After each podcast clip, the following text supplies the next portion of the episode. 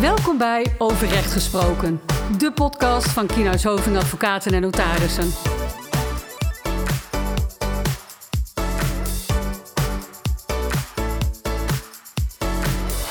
Nou, Julia, leuk dat we er zijn. We zitten in de podcast studio in Enschede. Ja, leuk dat ik, eh, dat ik hier eh, mag zijn vandaag, want ik ben uitgenodigd eh, en dat ik heb Utrecht heb mogen verlaten voor, voor Enschede. Ja, nou ja, eerste keer in Enschede of dat niet? Tweede keer. We hebben al een, ik heb hier al eerder een, een rondleiding gehad eh, vanuit Utrecht. zijn we met de bus naar Enschede gegaan. Kijk, leuk. Ja. Misschien is het goed voor de luisteraars om ons even te introduceren. Ja, nou, mijn naam is Julia, Julia van Iersel. Ik ben werkstudent bij Kienhuis Hoving in Utrecht op de vastgoedsectie. Ehm, maar in maart ga ik eh, hier fulltime stage lopen in Enschede eh, op de sectie ondernemingsrecht eh, bij jou, Ja, bij mij, Anna. Anna ten Hagen, kandidaat notaris ondernemingsrecht en ook een deel vastgoed. Ehm, dus dat is heel erg leuk. Ik heb er ook heel veel zin in. Ehm, en dit onderwerp van vandaag, dat sluit eigenlijk wel mooi aan. Want jij belde mij en jij dacht, we gaan even praten over mijn scriptie. Ja, ik heb eh, vorige maand mijn eh, bachelor afgerond in, eh, in Utrecht. En eh, die heb ik afgerond met een scriptie over de rol van de notaris bij indirecte vastgoedtransacties. En dan zul jij wel denken, indirecte vastgoedtransacties, Ja, even, even twee stapjes terug. ligt dat even toe? Ja, dus ik belde jou op om te vragen of je met mij een podcast op wilde nemen om dit onderwerp voor eh, ook niet-juristen duidelijk eh, te maken. Ehm, en om ook te laten zien van, goh, er is, eh, je kunt een huis direct overdragen, maar dat kan ook indirect. En ik heb dan mijn scriptie wat meer gericht op de rol van de notaris en welke rechten en plichten erbij komen kijken en eh, welke handelingen hij moet uitvoeren voor de een of voor de ander. Ehm, maar ik wil eigenlijk in de podcast wat meer ingaan op: oké, er zijn twee manieren. Welke manieren zijn dat? Hoe weet ik welke manier ik wanneer moet gebruiken? En wie heb ik daarvoor nodig? Ja, Ehm, dus het lijkt me mooi om vandaag eerst de directe vastgoedtransactie uiteen te zetten, zoals we hem allemaal kennen. Ehm, dan de indirecte vastgoedtransactie. En vervolgens gaan we in op de vraag waarom kies ik voor direct eh, of waarom kies ik voor indirect. En tot slot komt toch die notaris nog even om de hoek kijken, want daar zitten we niet voor niks een kandidaat notaris en een eh, kandidaat notaris in spe misschien wel. Ehm, van wat, wat, wel, ja, wat, wat, wat de notaris hierbij kan doen en ehm, eh, wanneer die al kan adviseren. En ehm, ja, dan hebben we volgens mij, dan is het misschien dan is wel het duidelijk. Ja, oh, dat hopen we. Dan weet Dat- voortaan iedereen waar mijn scriptie over ging. Ja. Oké, oké. Twee manieren. Eh, direct, indirect. Direct is misschien eh, mooi om eerst even te behandelen. Wat jij, wat zoals jij al zei, eh, dat is de manier die bijna iedereen wel kent. We doen het denk ik even aan de hand van een voorbeeldje. Ehm, Anna, ik heb een fantastisch mooi huis te koop in Enschede. En ik heb dat ehm, op Funda gezet. Fun, funda of funda? Funda, zeg jij Funda? Ik zeg funda. Oké. Waar wat doen we vandaag? Funda. Oké, oké, oké. Funda, Jij Ik heb- hebt jouw huis op funda gezet. yes. En aangezien jij stage komt lopen in Enschede, ehm, denk jij van ik moet ook daar in de buurt even iets vinden. En ehm, jij ziet mijn huis op Funda en jij doet een fantastisch bod en bent de winnende bieder, zoals we dat noemen. En ehm, jij gaat een koopovereenkomst tekenen bij de makelaar, waarbij mijn huis wordt verkocht. En dan word ik eigenaar. En dan word jij eigenaar. Maar dat is nog niet gebeurd bij de makelaar waar jij de koopovereenkomst hebt getekend. Maar dat gebeurt pas bij de notaris. En ehm, die notaris die stelt dan een akte van levering op. En daarbij kom jij, hopelijk. Ja, graag. En daarbij kom ik. En daar gaan we samen eh, de akte tekenen. En de notaris zet daar zijn handtekening onder. En wat is er dan eigenlijk gebeurd? Ehm, het eigendom dat ik had, is overgegaan naar jou, Julia. Dus ehm, bij het kadaster zien we een verschuiving. Ehm, namelijk dat eerst Anna ten Hagen daar stond als eigenaar, maar dat nu Julia van Iersel daar staat. En ik denk dat dat het voorbeeld is wat het meeste spreekt bij mensen. Namelijk, ehm, je koopt inderdaad als persoon, als privépersoon, koop jij dat huis. En dat wordt dus direct overgedragen aan mij. Ja, Aan mij.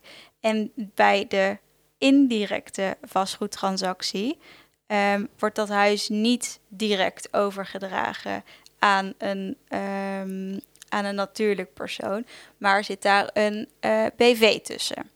Ehm, en als we dat dan ook even doen aan de hand van een voorbeeld, hebben we ontwikkelingsmaatschappij eh, Julia BV.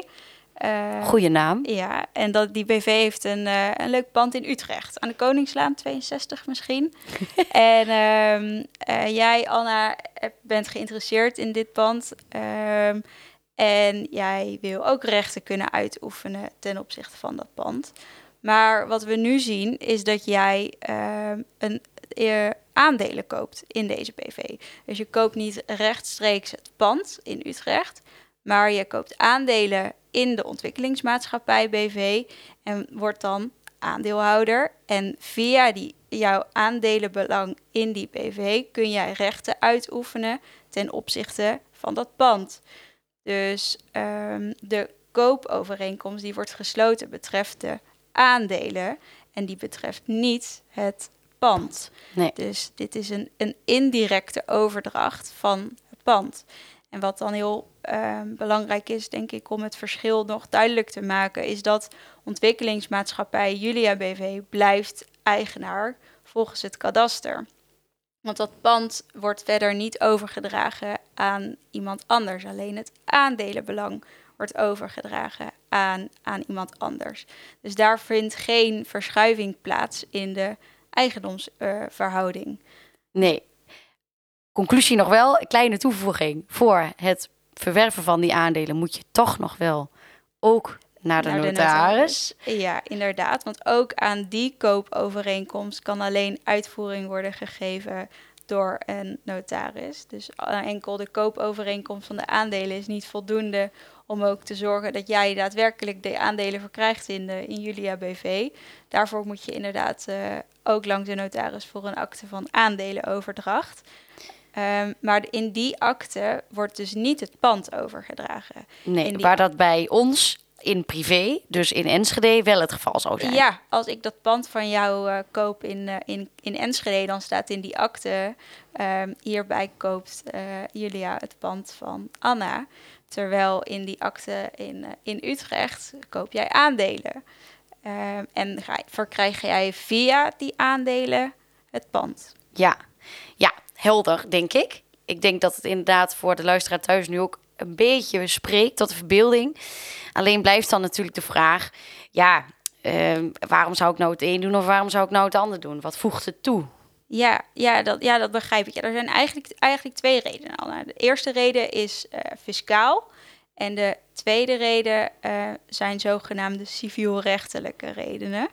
Ja, Ja, lastig. Komen we zo. Ja. Komen we zo. Het eerste zijn de fiscale redenen, dus voor de Belastingdienst. En dan heb je ook nog drie. Dus dat zijn de overdrachtsbelasting, de omzetbelasting en de vennootschapsbelasting. En daarvan is de overdrachtsbelasting eigenlijk wel de meest belangrijke. Ehm, misschien die ook kent wel ook iedereen, denk ik, in Ja. verband met die, met die eerste transactie, namelijk het huis. het Daar- huis. Ja, Want inderdaad, ehm, de notaris zit altijd onderaan in zijn akte dat er eh, eh, nog overdrachtsbelasting eh, verschuldigd is bij de aankoop van een huis. Er zijn ook wel weer uitzonderingen voor. Ehm, startersvrijstelling hoop ik ooit misschien nog gebruik van, van te kunnen maken. maken. Ja, ja, Als je onder de 35 je eerste huis, aankoop van je eerste huis, ehm, ben je vrijgesteld van eh, overdrachtsbelasting. Tot vier ton. Tot ja, ton. Ja, Ehm, maar er is ook als je eh, een, een aandelenoverdracht eh, plaatsvindt, dus ten behoeve van dat huis, ben je ook niet in alle gevallen overdrachtsbelasting eh, verschuldigd. Het gaat denk ik een beetje ver om artikel 4 eh, van de WBR bij te pakken voor vandaag. dat denk ik wel. Daar gaan we ook niet op in. Ja. Ehm, maar goed, dat kan dus een reden zijn. ehm, een aandelenoverdracht kan een reden zijn om, om, die, eh, om niet die overdrachtsbelasting verschuldigd eh, te zijn. inderdaad. Ehm, en die Ja, omzetbelasting, belasting. vennootschapsbelasting. Die laten we voor nu laten even links liggen. Ja. En dan hebben we inderdaad nog de civielrechtelijke aspecten. Uh, civielrechtelijke aspecten, hoe, hoe leggen we dat het makkelijkste uit? Dat is eigenlijk hoe het gewoon juridisch zit. Ehm, niet, uh, niet hoe, we, hoe we het feitelijk doen, maar hoe het juridisch is. En um, nou ja, ik kan me voorstellen dat een indirecte vastgoedtransactie niet erg voordelig is op het moment dat Julia BV niet alleen het pand aan de Koningslaan in eigendom heeft, maar bijvoorbeeld ook het pand aan Pantheon uh, 25 te Enschede.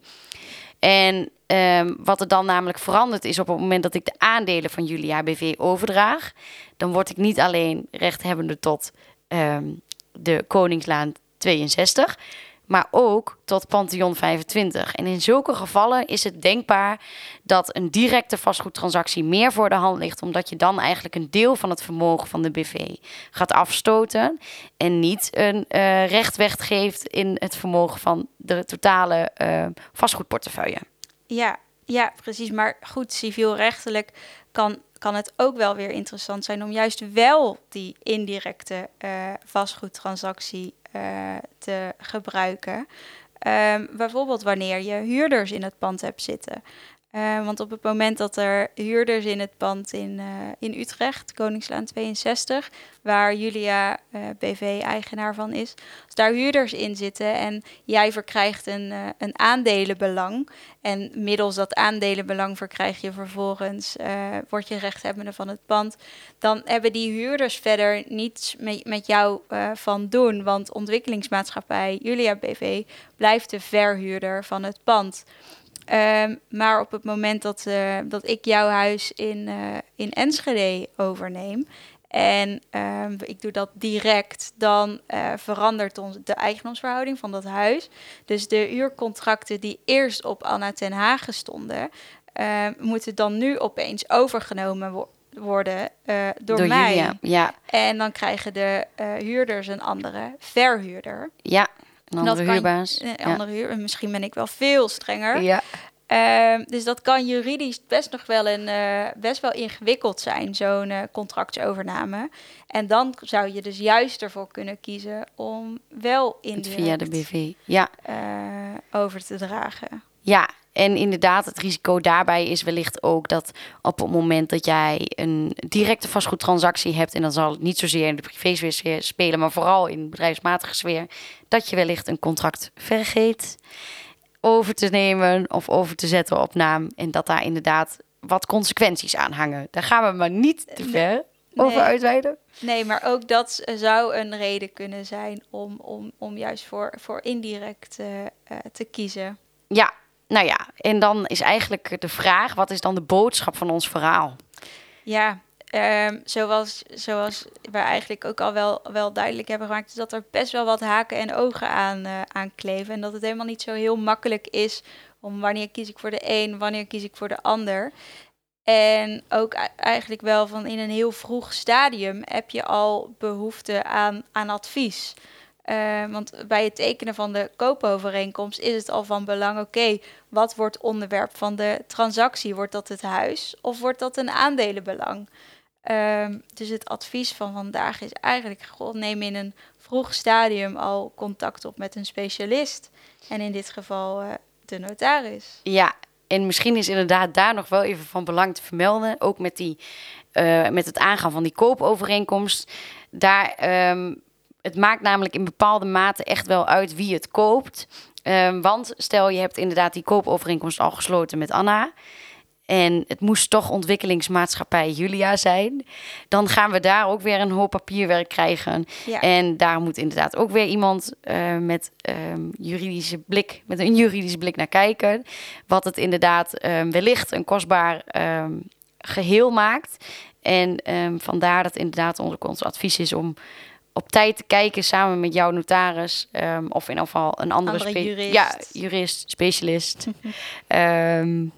ja, wat, wat, wat, wat, wat voor route kiezen we? Ja, en wat, wat wijsheid is en wat uh, zowel fiscaal als civielrechtelijk het meest aantrekkelijk is eigenlijk. Ja, oké, okay, helder. Ik vind het wel een erg leuk scriptieonderwerp, moet ik je eerlijk vertellen. Ja, wil je hem nog lezen? Ja, graag. Ja, Dan stuur ik hem nog naar je door. Leuk. Ja, nou, um, ik vind het eh, leuk om met jou hier in deze kamer te zitten. Misschien kunnen we het in je stage nog een keer vervolgen. Over een ander onderwerp? Of gaan we hier nog verder op in? Kan ook. Dat kan ook. Er valt moet- nog heel veel over te vertellen, ja, denk ik. dat geloof ik. En ehm, ik, ik vond het erg gezellig met jou. En ik denk dat we het aan de luisteraar goed duidelijk hebben gemaakt. Ja, ik denk dat we hebben laten zien eh, dat er dus twee manieren zijn om vastgoed over te dragen. Direct en indirect. Het spreekt nu iets meer voor, tot de verbeelding met Anna, Julia, ontwikkelingsmaatschappij, Julia BV. Ehm, de, ja, die manieren zijn denk ik nu eh, wel, wel, wel, helder geworden.